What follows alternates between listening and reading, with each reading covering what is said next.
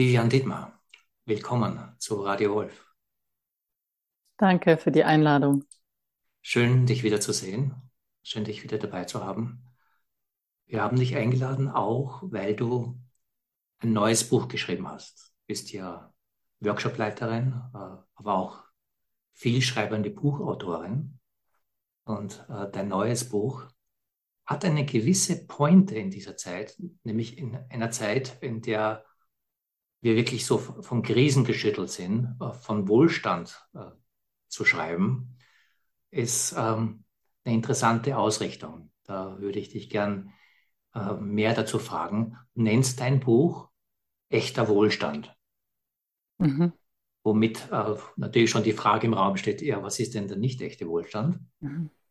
Und dann hast du einen sehr eigentümlichen Untertitel. Du schreibst, warum sich die Investition in einen inneren Reichtum lohnt.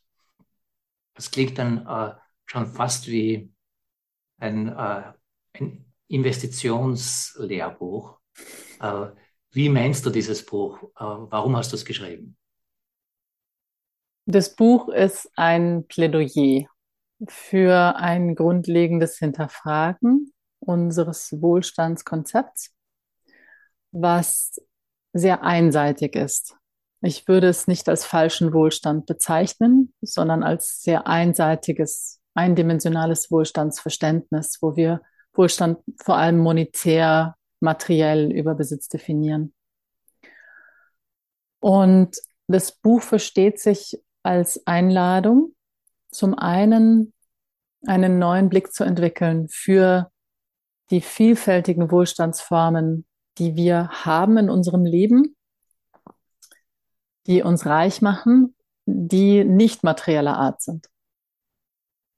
Und zugleich eine Sehnsucht zu wecken nach mehr davon, mehr echten Wohlstand, mehr von dem, was uns wirklich reich und glücklich macht und ein, eine Einladung auch, uns bewusst abzuwenden von gewissen Kompensationsstrategien, mhm. die wir entwickelt haben aus einer inneren Armut heraus. Das mhm. ist meine Wahrnehmung. Ja. Du hast das Buch hier auch sehr persönlich geschrieben. Also mhm. da steckt sehr viel auch von deinem Leben drinnen. Mhm. Und du fängst äh, das Buch, ich glaube, es ist gleich am Anfang an, äh, mit einem Erlebnis in Bali mit einem kleinen Mädchen, äh, das du warst damals, glaube ich, auch äh, äh, eher ein kleines Mädchen. Ja. Ähm, äh, bei euren Eltern in dem Haus, in dem ihr dort wart auf Bali, äh, das Zimmer, den Fußboden gewaschen hat. Mhm. Und äh, deine Eltern, die offensichtlich auch ein sehr starkes soziales Bewusstsein haben, und äh, einfach nicht einfach so Kinderarbeit einfach hinnehmen, hatten durchaus eine, eine große Herausforderung darin, dieses Mädchen einfach äh, Kinderarbeit vollrichten zu lassen. So fängst du diese Geschichte an, die dreht sich aber dann, weil dieses kleine Mädchen wird dann so etwas wie ein Guide, der dich in eine ganze Kultur einführt und insofern auch so ein Guide, der uns in deine Thematik einführt, mhm. weil so war mein Eindruck, dass sie hat dich damals Mädchen zu Mädchen in eine ganz andere Welt von Reichtum gebracht. Ja. Äh, kann man das so sagen? Ja, genau so war es. Und mh, mm, ja, einfach, wie du das gerade nacherzählst, wird es wieder lebendig in mir und ich ja, ich bekomme Tränen in die Augen, weil das so, so ein äh, unermessliches Geschenk war in meinem Leben, das so erfahren zu dürfen und wirklich an die Hand genommen zu werden. Sie hat mich wirklich an die Hand genommen. Sie war ein paar Jahre älter als ich mhm. und äh, hat mich mitgenommen in ihre Welt immer wieder, die geprägt war von materieller Armut. Deshalb musste sie auch arbeiten und die geprägt war von so viel Schönheit, so viel Herzlichkeit, so viel Miteinander, ähm, Kreativität, Spiritualität, Natur. Ähm, ja, dass ich wirklich überwältigt war. und das in gewisser Weise bis heute geblieben bin, ähm, dass, das, äh, dass das möglich ist, dass Menschen so gelebt haben mhm. und ähm, vielerorts wahrscheinlich so gelebt haben. Ja, und das deckt sich halt nicht mit unserem äh, Verständnis von Reichtum und Armut. Und das hat mich seitdem gestört, tief gestört. ja. Es scheint ja auch ein Erlebnis gewesen zu sein, das sehr prägend für dich in deinem ganzen Lebenslauf war. Mhm. Und so, äh, wie ich es zumindest gelesen habe, aber auch wie ich dann dein weiteres Buch verstehe, äh, da ist eine gewisse Hypnose aufgebrochen worden. Und die, äh, unsere westliche Hypnose unseres Verständnisses von Wohlstand ist. Und ja. äh, man braucht es ja nur einfach sich vom geistigen Auge vergegenwärtigen. Wenn, wenn man das Wort Wohlstand anspricht, kommt so ein bestimmtes Bild hoch. Und ich sag mal, es ist in der Regel sehr monetär. Mhm. Äh, es ist sehr schwer, selbst wenn man äh, vielleicht eine kritische Distanz zu all dem hat, aber wenn man an Wohlstand denkt, es ist sehr schwer, diese, den Bann des Monetären da loszulassen. Mhm. Und dein Buch, äh, auch wenn du eben von innerer Armut in deinem Buch sprichst und dann innere Armut, äußere Armut und dann innerer Wohlstand, äußerer Wohlstand hier versuchst, ein bisschen sagen, durch diese Denkbarrieren oder Wahrnehmungsbarrieren äh, durchzubrechen, wahrzunehmen, dass Wohlstand viel, vieldimensionaler ist, als wir ihn uns eigentlich vorstellen. Und dass vielleicht das in sich selber schon eine Form von Reichtum ist, Wohlstand in seinen vielen Dimensionen wahrnehmen zu können. Ja. Ja. Und diese Eindimensionalität führt ja zu einer starken Ausrichtung auf diese Dimension. Also es führt dazu, dass wir sehr stark nach Geld und Status streben, weil wir ja auch sehr stark geprägt sind von diesen Bildern. Also du sagst, wenn wir an Wohlstand denken, dann ist es sehr schwierig, nicht an Materie zu denken, an Geld zu denken. Und das hat ja Gründe. Wir sind ja ganz stark gefüttert von Bildern. Und ich hatte eben das Privileg, sehr früh andere Bilder, nicht nur Bilder zu sehen, sondern Erfahrungen zu machen, ganz tief, wo ähm, ja, die so im Widerspruch standen zu dieser, du hast es jetzt eine Hypnose genannt, ja, zu dieser kollektiven Trance, die dazu führt, dass wir meinen, ja, mehr, mehr, mehr, mehr Materie, mehr Konsum, mehr Geld, mehr Status, äh, das wird uns irgendwie weiterhelfen oder das wird irgendwie dieses Loch stopfen. Mm, und das führt leider dazu, dass die innere Armut zunimmt. Also das ist meine Beobachtung, dass das immer mehr wird, je mehr wir uns auf dieses einseitige Wohlstandsverständnis ausrichten. Und ich erlebe, du hast es ja vorhin gesagt, dass es gerade, es ist schon witzig, gerade jetzt über Wohlstand zu sprechen. Und ich glaube, das ist gerade der Moment, über Wohlstand zu sprechen, wo bei vielen so ja, ein Bewusstsein entsteht von, oh, das äh, geht vielleicht nicht immer so weiter. Es waren ja jetzt Jahrzehnte, wo es immer so, ja, es wurde immer alles besser, es wurde alles immer mehr, alles wurde immer schneller, materiell gesehen. Mhm. Und auf einmal erreicht es viele von uns so ganz unmittelbar von, oh, vielleicht wird das nicht immer so weitergehen. Und das ist, glaube ich, ein guter Moment, um dieses Wohlstandsbild in Frage zu stellen. Es ist ja nicht nur, dass man denkt, es wird vielleicht nicht so weitergehen. Es, es hat diese konkrete Dimension, äh, kann ich mir meine Heizung noch leisten? Ja. Äh, also da wird es dann schon ziemlich äh, persönlich. Es ist nicht so, äh, kann ich mir das nächste Auto oder irgendwas, dann kann ich, wie geht es mit meiner Heizungsrechnung? Das ist dann schon eine, eine Dimension von materiellen Wohlstand, ja. äh, die auf einmal angefragt ist, die ähm, so völlig äh, aus einer anderen Welt kommt, das mhm. so fragen zu, zumindest für viele. Ich sage mal, das ist vielleicht auch äh, ein bisschen frivol, weil es gibt äh, genügend, für die das andauernd eine Fragestellung ist. Mhm. Und deine Herangehensweise auch nicht, das ist ähm, diese Form von Wohlstand ähm, wegreden zu wollen.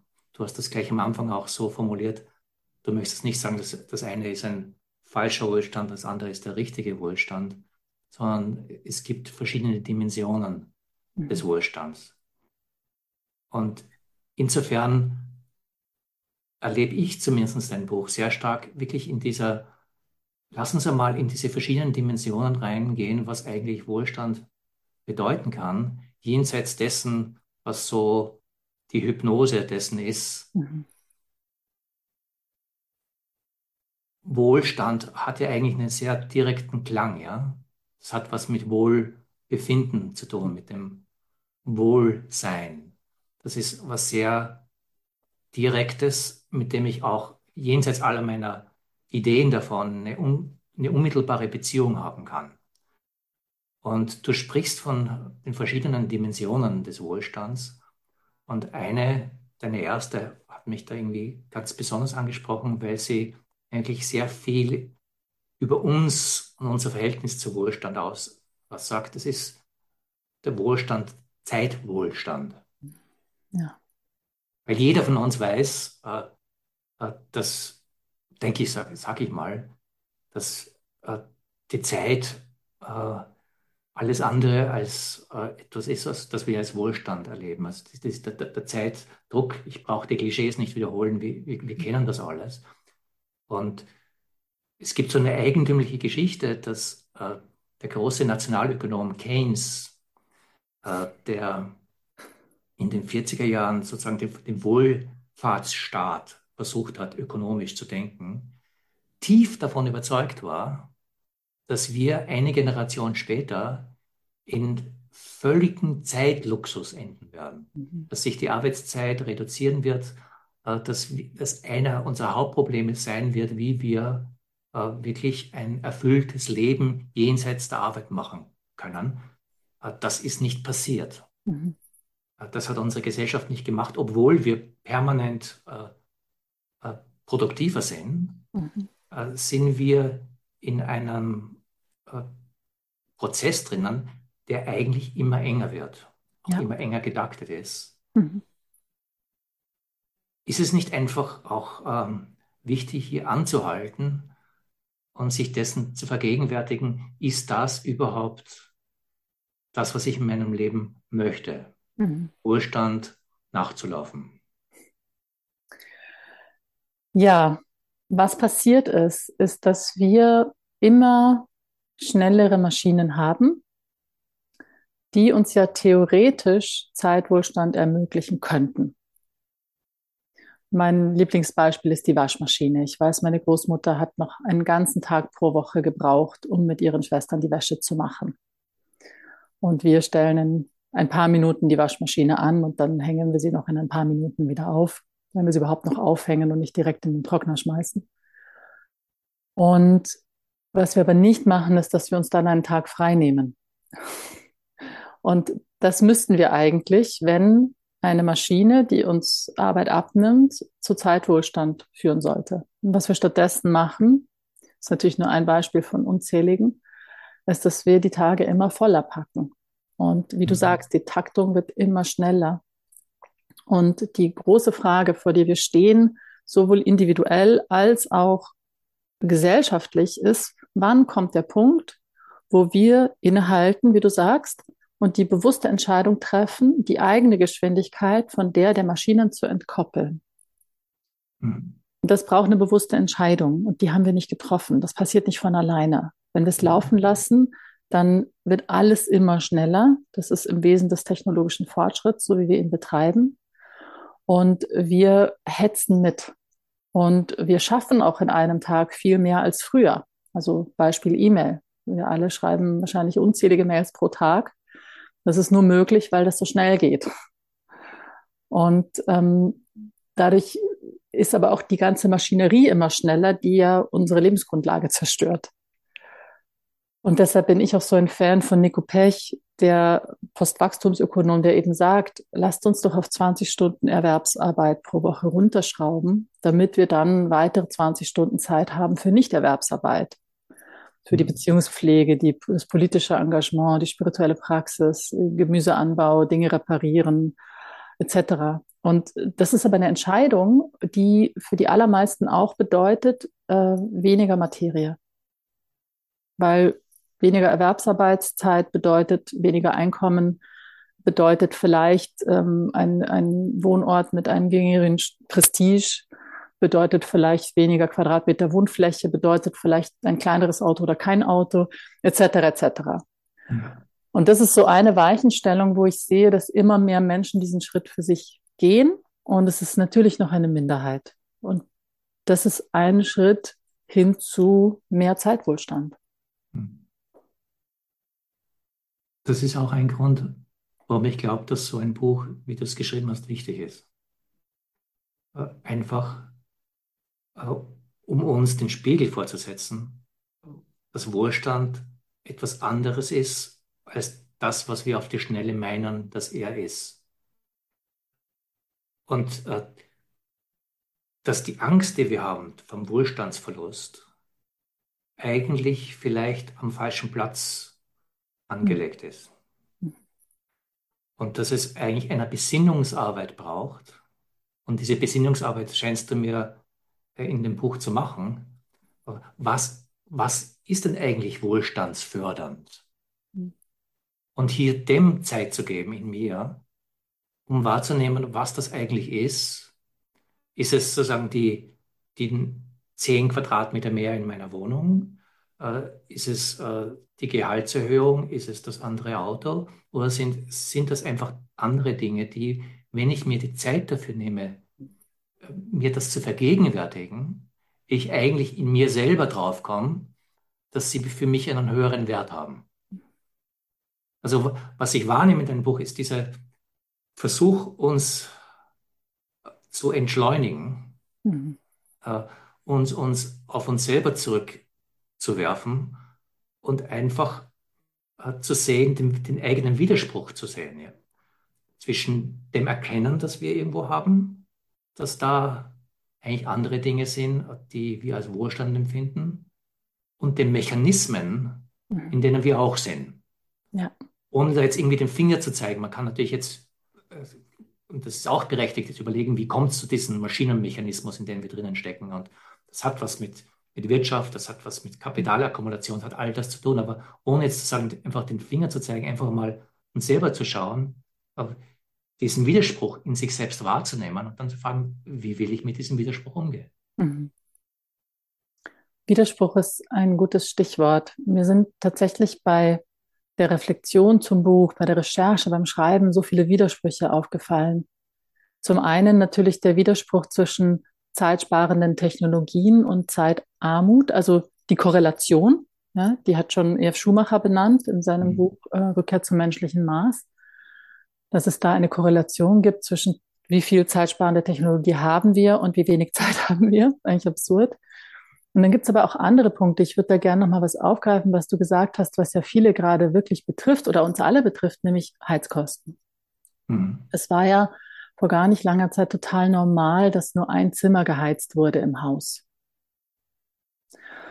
Und ich, ich weiß, ich selber praktiziere das schon seit Jahren oder wir als Familie, dass wir nur ein Zimmer heizen und haben beobachtet, dass es dazu führt, dass wir viel mehr Zeit miteinander verbringen. Und ich habe es jetzt wieder erlebt. Ich war zu Besuch, wo, wo das jetzt neu eingeführt wurde, dass nur das Wohnzimmer geheizt ist. Und ich habe selber gemerkt, wie schön das war, dann über diese Schwelle zu treten, das Wohnzimmer, das wohlig warm war und aus dem kalten Flur. Mhm. Und wenn ich alles geheizt habe, dann habe ich diese Schwelle nicht und ich habe auch selten dieses Empfinden von, oh, wie schön, ein geheizter Raum. Mhm. Und das ist so ein Widerspruch, der mir ganz oft begegnet ist, hm, dass wir mit allem, was wir gewinnen, durch Komfort, Luxus, materiellen Wohlstand, wir immer auch etwas verlieren. Mhm. Und wenn wir jetzt wieder etwas verlieren, wir möglicherweise anderes wieder gewinnen. Mhm. Und da gibt es ganz viele Beispiele. Also zum Beispiel, was passiert, wenn ich mal bewusst zu Fuß in den Urlaub gehe? Ja, nicht aus einer Verzichtslogik heraus, ich darf jetzt nicht mehr fliegen und nicht mehr Auto fahren, das ist alles böse, sondern aus einem neugierigen Forschen, was passiert eigentlich, wenn ich meine Wanderstiefel schnüre und loslaufe. Und was passiert, weiß ich aus eigener Erfahrung und auch aus Erfahrungsberichten, ist, dass wir uns ganz viel wieder zurückerobern oder wieder äh, in unser Leben und in unser Bewusstsein kommt, was wir verloren haben mhm. durch die Geschwindigkeit. Also ein anderer Kontakt zu unserem Zuhause, der Umgebung, der Natur, den Menschen, den auch der Zerstörung, die vielleicht da ist, der Hässlichkeit. Ähm, ja, das sind so Beispiele, wo ich persönlich ganz viel geforscht habe und ausprobiert habe, was passiert denn, wenn ich das oder das oder das weglasse? Und zwar nicht aus einer Verzichtslogik von, das ist böse, das darf ich nicht, sondern aus einem neugierigen Forschen, was könnte ich mir möglicherweise zurückerobern, äh, dadurch, dass ich das weglasse? Weil wir ja durch unsere einseitige Wohlstandsdefinition auf unglaublich viel verzichten, was eigentlich glaube ich, wirklich existenziell wichtig für uns ist, wie zum Beispiel Zeit für unsere Beziehungen oder Zeit für die, die künstlerische Entfaltung oder die spirituelle Praxis oder intakte Natur ähm, im direkten Kontakt in unserem Wohnort. Also da, da ist ja so viel Verzicht, hm. der gar nicht bewusst ist und der ähm, gelindert wird, indem wir durch, wiederum auf anderes verzichten, was den ähm, es notwendig gemacht hat. Hm. Ja. Es ist ja vielleicht auch einer der guten Seiten einer Krisenzeit, äh, dass es nicht so weitergeht. Das heißt, dass wir unsere Gewohnheiten einfach gar nicht so weiter stricken können mhm. und angefragt sind, uns zu fragen, ja, was wollen wir eigentlich? weil einfach in der Gewo Gewohnheit weitermachen anscheinend offensichtlich nicht geht. Und wenn du diese verschiedenen Formen des Wohlstands ansprichst im Buch, also wir haben von Zeitwohlstand gesprochen, du hast schon angedeutet, den Beziehungswohlstand, äh, ja. wo man noch reingehen kann, was damit gemeint ist, aber das Wort spricht ja schon für sich, oder Kreativitätswohlstand oder auch spiritueller Wohlstand. Jedes Wort, wenn, wenn das so geformt wird, wie, wie du in einem Buch ansprichst, äh, lässt ja in uns etwas aufleben, wo, wo, glaube ich, niemand da ist, der sich darauf nicht beziehen kann, mhm. was Beziehungswohlstand ist, was Kreativitätswohlstand ist und auch was spiritueller Wohlstand äh, vielleicht äh, sein kann. Und einfach angehalten zu werden, ja.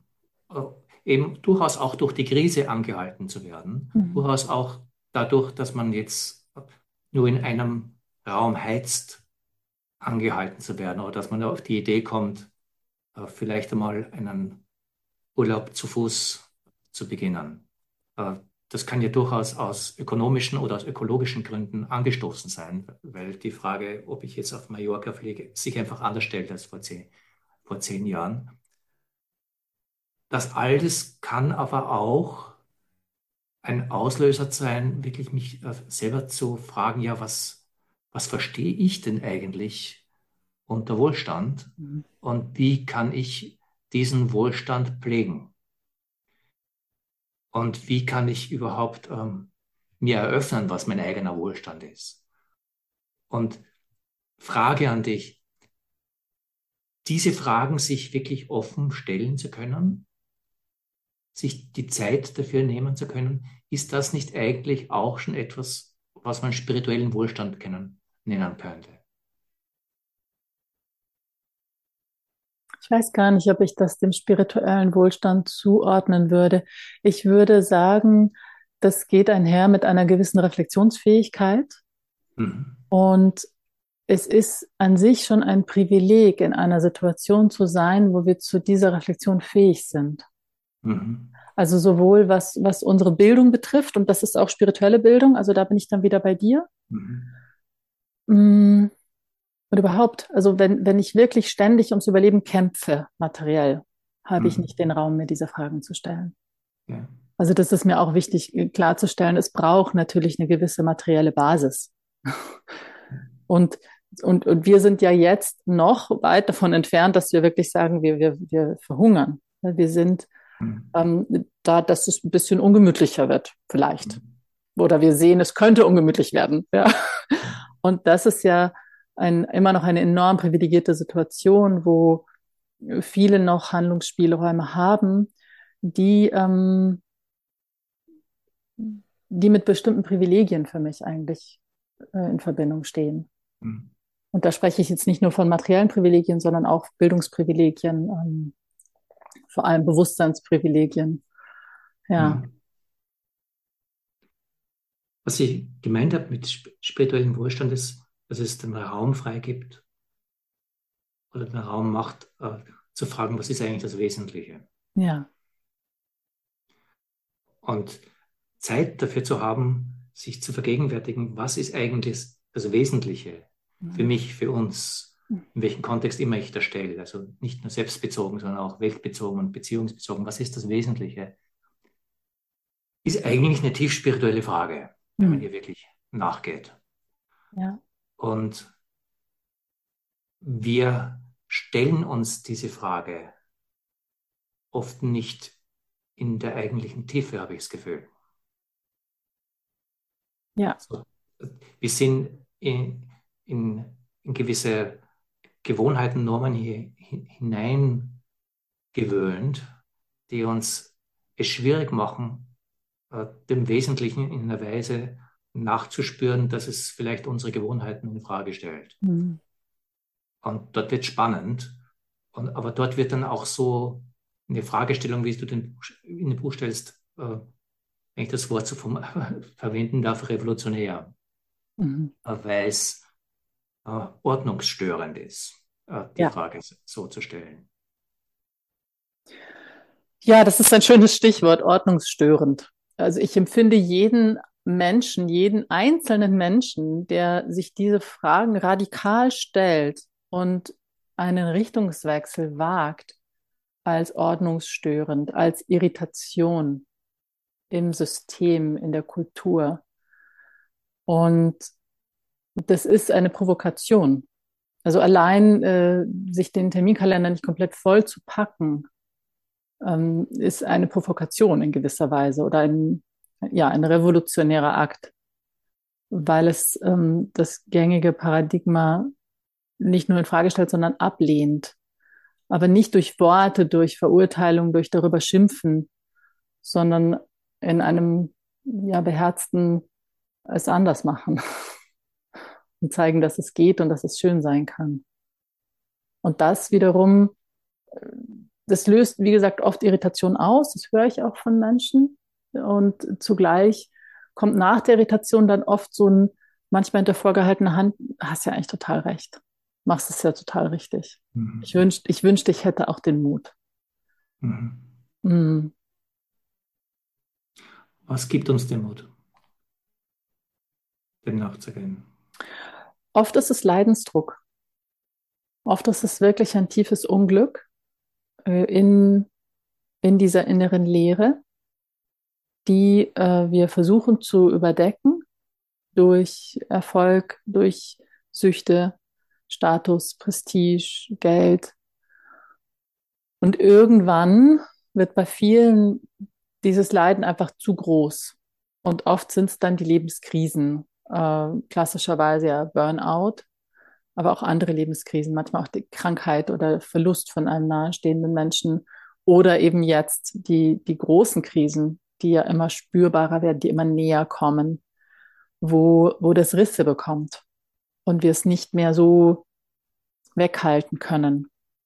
Und das sind oft dann diese läuternden Krisen, wo Menschen danach mh, mm, etwas ganz anderes machen, äh, viel weniger arbeiten in der Regel, oft äh, dann auf, auf ganz viel Status verzichten.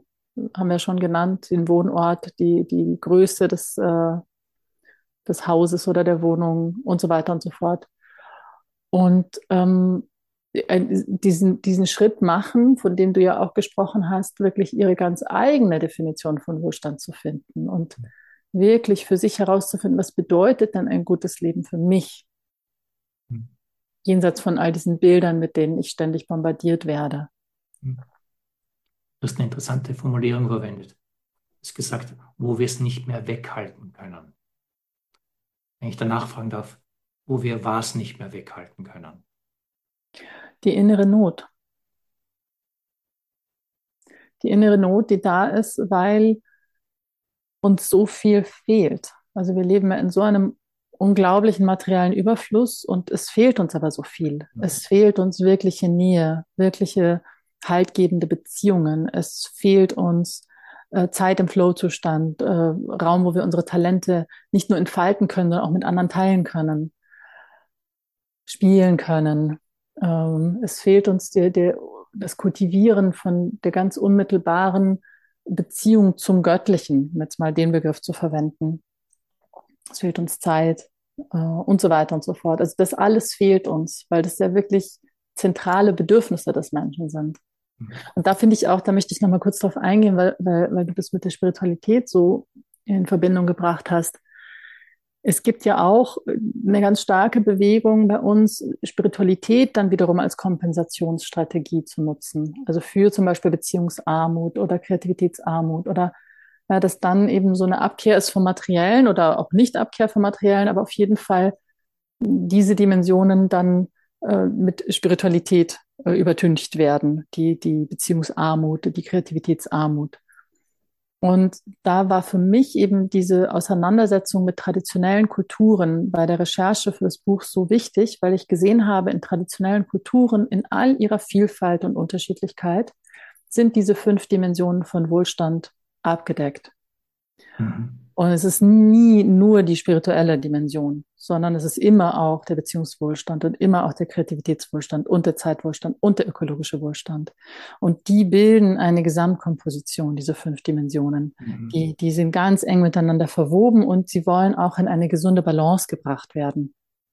Also wenn wir nur den Beziehungswohlstand kultivieren und keine Kreativität haben und keine innere Anwendung, dann verlieren wir uns da drin. Oder wenn wir nur uns zurückziehen und im stillen Kämmerlein unsere Kreativität äh, pflegen, irgendwann läuft die sich tot. Wir brauchen dann irgendwann den Resonanzraum und wir brauchen auch die Anbindung an was Größeres in uns, um wirklich inspiriert zu sein. Und, und das ist mir auch so ein Anliegen, dass wir da so was, ähm, so eine einfache Menschlichkeit wiederfinden, die wir, glaube ich, verloren haben und die dann auch in der Hinwendung zum Spirituellen oft ähm, nicht unbedingt drin liegt, weil wir dann auch wieder nach so Superlativen oder nach so einem Supermenschsein streben. der, der Erleuchtung, wo wir dann gar nichts mehr brauchen und so. Und da ähm, ist für mich eben dieses, dieser Spiegel der traditionellen Kulturen sehr hilfreich, uns einfach wieder zu erinnern, Moment, wie könnte denn artgerechtes Leben aussehen? Mhm. Ja. Du äh, machst ja auch einen Punkt, äh, der das, das ist nochmal illustriert, wo du so die Frage stellst, was es bedeutet, von zwei Dollar oder zwei Euro am Tag leben zu müssen.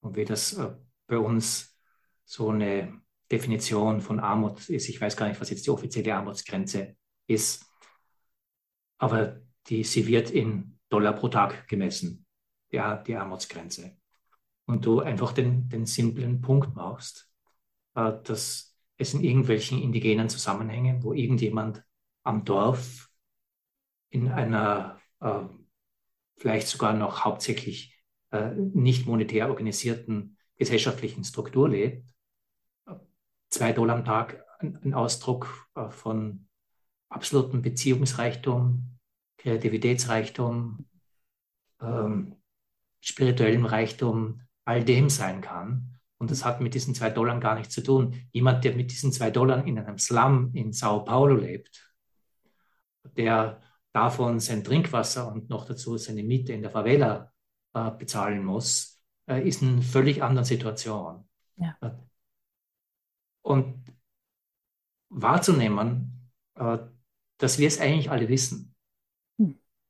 Äh, dass dass dieser Reichtum und auch dieses Gleichgewicht, wie du es angesprochen hast, etwas ist, was ein gelungenes Leben ausmacht, wo wir in Beziehung sein können, wo wir mit unserem kreativen Impuls sein können, wo wir äh, nicht äh, der Zeit nachhecheln, sondern äh, in der Zeit sein können. sind ja alles Wahrnehmungen, die kennt ja jeder von uns. Mhm. Und was es braucht, ist eine Kultivierung, so verstehe ich dich, äh, unsere eigene Wahrnehmung dessen ernst zu nehmen und daraus Konsequenzen zu ziehen. Ja. Mhm. Und das ist natürlich viel leichter, wenn wir uns mit Menschen zusammentun, die ähnliche Wahrnehmungen haben. Weil Kultur ja immer etwas ist, was sich im Zwischenmenschlichen entfaltet. Und es ist einfach begrenzt, was ich alleine an echtem Wohlstand kultivieren kann. Und da ermutige ich eben Menschen oder ich möchte mit diesem Buch auch so stark einladen, lasst uns doch darüber reden. Und das müssen nicht genau diese fünf Dimensionen sein. Das ist einfach mal ein Vorschlag. Mhm. Aber lasst uns doch mal darüber reden, was das Leben wirklich reich und schön macht und was unsere Sehnsüchte sind und wie wir dem mehr Raum geben können. Mhm. Ja, dass wir miteinander eine neue Richtung einschlagen können. Mhm. Interessant, dass du das so ansprichst. Äh, weil das noch einen Punkt klarsetzt. Um, unser Wohlstandsverständnis ist was Messbares. Äh, letztendlich in Geld messbares aber, oder auch in anderen Dingen. Aber es, es, es kommt immer auf Messbarkeiten raus. Das, was du jetzt gerade ansprichst, ist was, was in Beziehungen, äh, wir, wo wir uns in Beziehungen verständigen können. Mhm auch das ist ein völlig anderer Bezug zu, zum Leben, Dinge wahrzunehmen, wo ich eigentlich nur im Gespräch mit dem anderen, auch im Gespräch mit mir selber, auch im Gespräch mit der Natur unter anderem, äh, in einer ständigen Beziehung bin, auch, herauszufinden, was eigentlich Reichtum da, da ist. Das ist eine andere äh, Beziehung als etwas, wo ich Dinge effektiver machen muss, äh, wo, wo, wo, wo Dinge äh, schneller passieren müssen, äh, wo, wo, Dinge in ihrer Messbarkeit sich beweisen müssen. Mhm.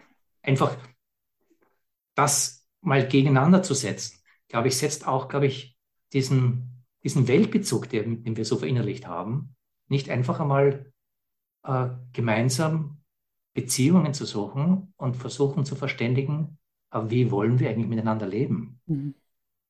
Äh, äh was wollen wir eigentlich einander geben? was wollen wir voneinander haben und dann zu sehen, was in diesem Gespräch zwischen uns entsteht mhm. und in dieser Weise dem Leben Raum zu geben. Mhm. Insofern ist, glaube ich, der Punkt, den du hier machst, ein sehr zentraler. Mhm.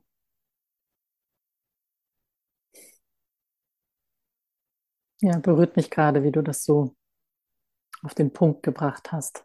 Und auch diese Gegenüberstellung von dem mechanistischen Weltbild und Selbstbild und dem systemisch-organisch emergierenden, lebendigen mh, mm, ja, Zugang zum Leben.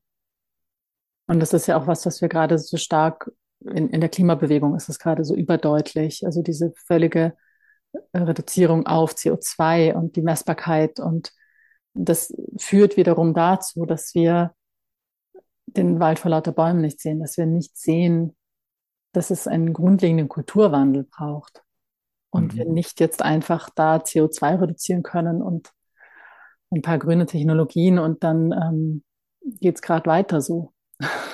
Und das ist eben was, was überdeutlich ist, wenn wir uns diese Dialogräume nehmen, von denen du gerade sprichst. Dann, dann springt uns das ja förmlich entgegen. Und ähm, wenn wir in diesem mechanistisch messbaren äh, Weltbild verharren, dann, ja, dann gehen wir weiter in eine Richtung, die uns nicht entspricht und die sehr zerstörerisch ist. Und das sieht man ja, dass jede Lösung, die wir im Moment produzieren, äh, 100, wenn nicht 1000 weitere Probleme erzeugt. Ja. Ist noch ein Punkt, wo ich gern weiter nachfragen würde. Äh, wie wir das angesprochen haben, äh, wie merke ich, dass, dass ich da was äh, auf Abstand halte, weghalte? Äh, war, war deine Antwort, dass ich wahrnehme, dass es, dass es mir fehlt? Ich glaube, das war, waren die Worte, die du gewählt hast. Dass, dass hier etwas fehlt. Dieses, dieses Wahrnehmen, dass etwas fehlt, ist, ist glaube ich, ein, ein, ein, entscheidender Punkt, aber da ist eine These drin, so, habe ich, so wie ich dich gehört habe. dass in diesem Wahrnehmen auch schon eine Antwort liegt. Mhm. Aber das ist irgendwie eine gewagte These, weil daraus könnte auch sagen, diesen, das Leben ist nicht genug, das, das Leben, da fehlt was. Auch das ist, könnte der Auslöser für unser Suchtverhalten und all das sein, was wir sagen. Aber so wie, wie ich dich gehört habe, meinst du, dass in diesem Wahrnehmen, was ihm eigentlich fehlt, eigentlich schon auch eine Antwort sich zeigt? Habe ich dich da richtig gehört? Habe ich dich da richtig verstanden? Ja. Und ich bin froh, dass du nochmal nachfragst, weil es gibt da zwei Vorgänge. Das eine ist der Vorgang, wo ich ständig versuche, diese Wahrnehmung von mir fernzuhalten. Mhm. Und da sind wir dann eben in den Süchten, da sind wir im Hamsterrad, auch in der Sucht nach diesem Adrenalinspiegel, äh, mhm. den wir einfach haben, wenn wir ständig unter Strom sind. Und das heißt, wenn Menschen nicht fähig sind, einfach mal innezuhalten, dann ist das eben ein Symptom, dass sie versuchen, etwas wegzuhalten. Und was sie versuchen wegzuhalten, ist genau diese Wahrnehmung. Und meine Erfahrung ist, dass wenn wir den Mut haben oder auch gezwungen werden, innezuhalten, mhm. dass das aufbricht und diese Wahrnehmung da sein darf, dass diese Wahrnehmung an sich auch eine Antwort wirkt. Mhm. Weil in dem ja schon die ganzen Bedürfnisse verborgen sind. Und die Bedürfnisse sind ja schon eine Art Antwort auf die Frage, ja, was brauche ich eigentlich wirklich? Was ist wesentlich? Was fehlt mir? Und der, der Hauptprozess ist erstmal dahin zu kommen, dass ich das zulassen kann, weil da ist ja auch ganz viel Schmerz. Das ist ja der, mhm. der, der Punkt, der die Auseinandersetzung mit dem echten Wohlstand auch herausfordernd macht, weil in jeder Wohlstandsdimension begegnet uns zunächst einmal Schmerz. Und zwar mhm. persönlicher Schmerz als auch kollektiver Schmerz. Mhm. Das ist sehr deutlich, wenn ich mit Menschen zu diesem Thema arbeite. Und da braucht es ja, entweder eine Entscheidung oder manchmal ist es auch einfach äh, etwas, wo das Leben uns dahin drückt. Das kennen wir mhm. alle, dass wir diesem Schmerz nicht mehr ausweichen, sondern uns ihm zuwenden und ihm zuhören. Mhm. Ja. Mir schien es deswegen so entscheidend oder so wichtig, äh, dann nochmal nachzufragen, äh, weil du ja damit auch eigentlich sagst, ähm, dass die Antwort schon hier ist, ist zu viel gesagt. Aber dass die Öffnung zur Antwort schon hier ist. Das heißt, ich muss nicht irgendeiner Antwort nachlaufen. Ich muss mich eigentlich nur dem, was ist, wirklich stellen, den Mut haben. Auch das, was du gerade angesprochen hast, mit den Ängsten und all dem, dem einfach zu stellen, was wirklich ist in mir, auch in all dieser Widersprüchlichkeit. Und da zeigt sich eine Antwort. Und da, das allein empfinde ich als sehr befreiend, weil ich jetzt nicht sagen, ich, ich, ich muss jetzt nicht einmal jetzt irgendwie äh, weise Vorträge hören, äh, sondern eigentlich, äh, ich muss einfach mal achten, was ist, mhm. vor allem auch in mir. Mhm. Und diese Dimension des Wohlstands, die du beschreibst, schreibst du ja nicht als etwas, das du jetzt an, an, jemanden von außen herantragst, sondern was du vorschlagst, dass wir alle in uns selber wahrnehmen können. Mhm. Und letztlich ist es ja ein Achten, ein Wiederachten unserer eigenen Natur. Also wenn wir wirklich, wenn wir wirklich sagen, okay, unsere jetzige Lebensweise ist nicht artgerecht. Das ist für mich evident. Sonst wären wir mhm. nicht so krank auf vielen Ebenen. Und wenn ich dann mir erlaube, innezuhalten und mal auf mich zu schauen und mich zu fragen, ja, was bräuchte ich denn? dann ist das ja ein Würdigen meiner Natur. Das heißt, dass ich mir wieder erlaube, diese Antworten zu hören, die ich ja mein Leben lang weggedrängt habe. Weil es gibt ja in jedem von uns was, was schon lange sagt, stopp, es ist zu viel, es ist zu schnell, ich kann nicht mehr. Aber das tun wir ständig weg. Das lernen wir ja ganz früh. Ja, wir haben keine Zeit, wir müssen weiter, schneller, du musst mehr schaffen, da, da, da, da, da. Die Aufgaben müssen erledigt werden, du musst leisten und so weiter. Und das Würdigen der eigenen Natur ist eben, dass ich da wieder ja, mich erinnere einfach und, und das wieder wahrnehme, was eigentlich die ganze Zeit da ist, wo was sagt so eigentlich, wo sind denn alle? Warum, warum ist da niemand? Zum Beispiel taucht bei vielen auf. Warum ist niemand da? Wirklich da? Mhm. Oder warum ist keine Zeit? Oder ja, also das meine ich mit ein, ein, ein Würdigen unserer eigenen Natur. Mhm. Und wenn wir die wieder würdigen und der entsprechend leben, also wieder in ein artgerechtes Leben zurückfinden, dann passiert ja dieses, ja, diese verrückte Sache eigentlich, dass dann dieser ökosoziale Wandel, der im Moment so als, oh Gott, und Verzicht und alles wird schlimmer und so weiter ähm, an die Wand gemalt wird, ja dann eigentlich von alleine passiert. Hm. Ja, weil unsere eigene Natur ja im Einklang ist mit der Natur des Ganzen und nicht im Widerspruch, wie es uns zu lange erzählt wurde von der Mensch ist von Natur aus äh, e-, egoistisch und gierig und kriegt nie genug und so weiter. Also gibt es ja alle möglichen Bilder und Thesen, die mit diesem Wirtschaftssystem verknüpft sind, die bei näherer Betrachtung einfach nicht zustimmen. Also die, die Bedürfnisse des Menschen sind nicht endlos, aber wenn ich natürlich die wahren Bedürfnisse verdränge und nur eine Ersatzdroge anbiete, dann passiert das, was bei jeder Sucht passiert, nämlich dass es nie reicht und wir ständig eine höhere Dosis brauchen und so weiter. Das ist aber nicht die Natur des Menschen.